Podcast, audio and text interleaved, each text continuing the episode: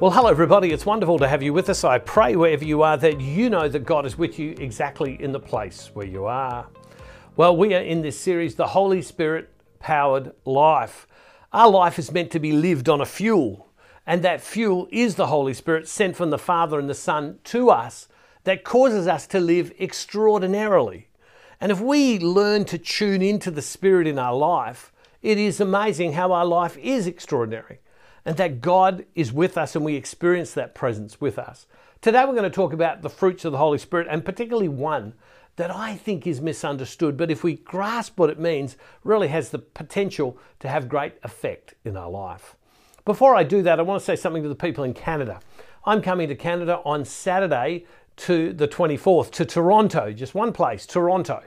And uh, I'm going to do a faith builder event there for people that want to come and uh, it's come up very, very suddenly uh, how it's all come about, and the details are still being worked out. But if you stay at the end of today's daily devotional, I'll give you the details. So, those of you who fly in, those who are staying in hotels and other places, you will know the details. But Saturday, the 24th, stay right to the end, and I'll just talk to all of you who are there in Canada.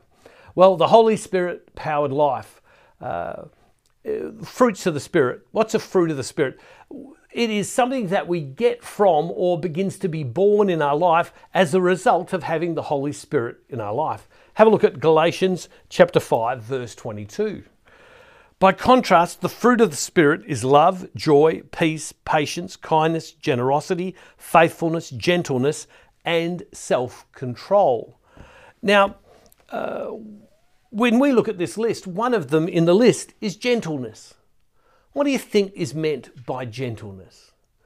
A couple of, only a couple of days ago, I had to have surgery, and I had to be uh, on on my eye, and that's the reason it's a bit inflamed and uh, uh, swollen, etc.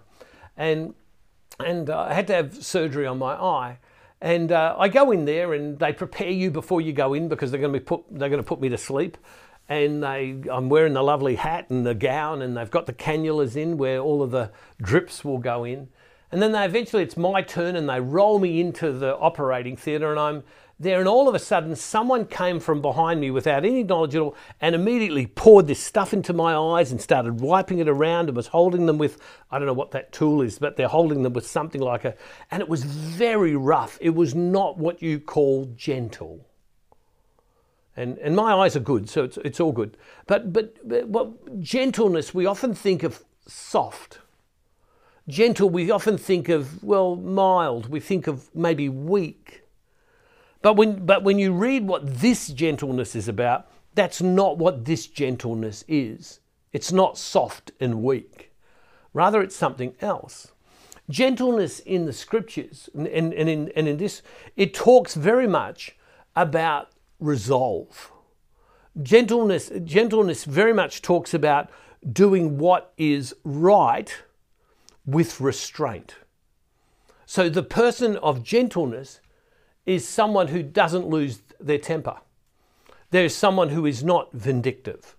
There is someone who is controlled in their speech. But that doesn't mean they're a walkover or a washover. No, no, no. What they are is they take after the gentleness of God. The gentleness of God might be described this way that God, who is all pure and so righteous, that humanity that turns its back on God, and every time we sin and we turn our back on God, God could just blight us. But He doesn't. What God does is shows great restraint. And what God does is, is He extends His love, He extends His forgiveness, He extends His understanding, but that doesn't affect the righteousness of God. God doesn't compromise himself because we are understood. Not at all. No, not at all. It's not. Uh, what, what occurs is, is that the righteousness of God, the righteousness of God, is that He is pure and we are, well, we're fallen, but the righteousness of God understands who we are accepts who we are, and shows great restraint to who we are. Gentleness is not saying, oh, well, it's okay. Gentleness is not compromise. Gentleness is firmness.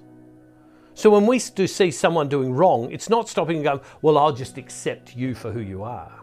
No, no, no. It's something quite different. Have a look at Galatians chapter 6, verse 1.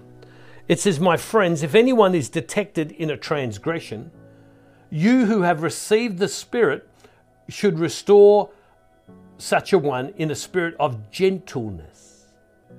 All right? You, so if, if you see someone who is wrong, see someone who is, and you have and you have the ability and the right to speak into their life, you speak to them with gentleness, but that is not softness, but rather that is firm resolve because you want the best for them. But you are not vindictive, but you are not cruel, but you are firm in your direction. And so, gentleness is this sense of being resolute. Gentleness has this aspect of strength. Uh, gentleness has this aspect of control. And when we put all those together, there's another scriptural word that talks about meekness. Meekness is the ability to not make ourselves bigger than we are, but to be resolved in what is right and to do it with humility. So, so when we think about the spiritual gift, or the spiritual fruit, I should say, of gentleness, think strength, think not compromising, think understanding, think being resolved. It's very different than I, what I used to think was gentleness is just being kind of caring and weak and, and, and, and, and compromising on all things. It's not. Gentleness is, is, is, a, is, is strength. And it's the reason why I've said often when I look at these gifts of the of fruits of the Spirit, I used to always think of this. Um, what's the right way to say it? I used to think they were very weak, but the more you look into them, they're scarily strong. And, and so, gentleness in the end of the day, when fully aroused in our life and lived in our life, is, is, is about our spiritual maturity. And that's right, it's about our spiritual maturity and our self control. Uh, that's what gentleness is about. It is living for God. It is not uh, commanding it over someone who is weaker. It is understanding, but it is being done without compromise. Loving Father, we thank you today that you're with us. Allow us, Lord God, to develop the fruit and to see the fruit of gentleness, of strength, of re- being resolute in our life. And may we walk in your way and Father, we make this prayer in Jesus' name through the power of your Holy Spirit. Amen. For those of you in Canada, just hang on for a second and I'll be back in two secs. Hey, God bless you all, everybody. Uh, see you next time. And don't forget, wherever you are, God is never far from you. I'm regularly asked by Canadians if I am coming to Canada. And the truth be known is, I have tried a number of times, but it has just not worked out.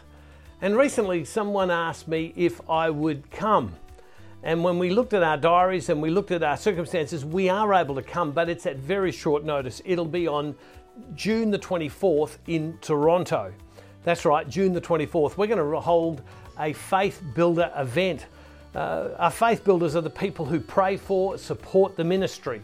And to be honest with you, we couldn't do this without them. Anyone can come, but it's going to be for our faith builders. And we've been running these faith builder events in different cities, and they have just been remarkable moments of grace in people's lives. I'm going to open the scriptures, going to pray with people, and just spend some time with people. And uh, I'm really looking forward to coming. If you would like to come, this is purely to serve as a date holder. This has all occurred uh, so quickly, we can't even announce the venue just yet. Tomorrow, all of the details will be given to you. So, tomorrow, you'll find out where it is in Toronto and so if you flying in, if you drive in, if you're already there, uh, I'll love to meet you. Won't worry me if there's many people that come. Won't worry me if very few people come.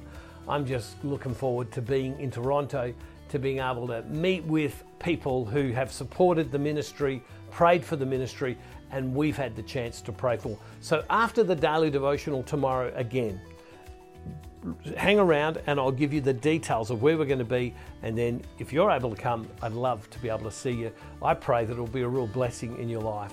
We held a uh, Faith Builder event only last Saturday night, and it was a remarkable moment of grace. And I pray it will be in your life as well. Hey, tomorrow, give you all the details.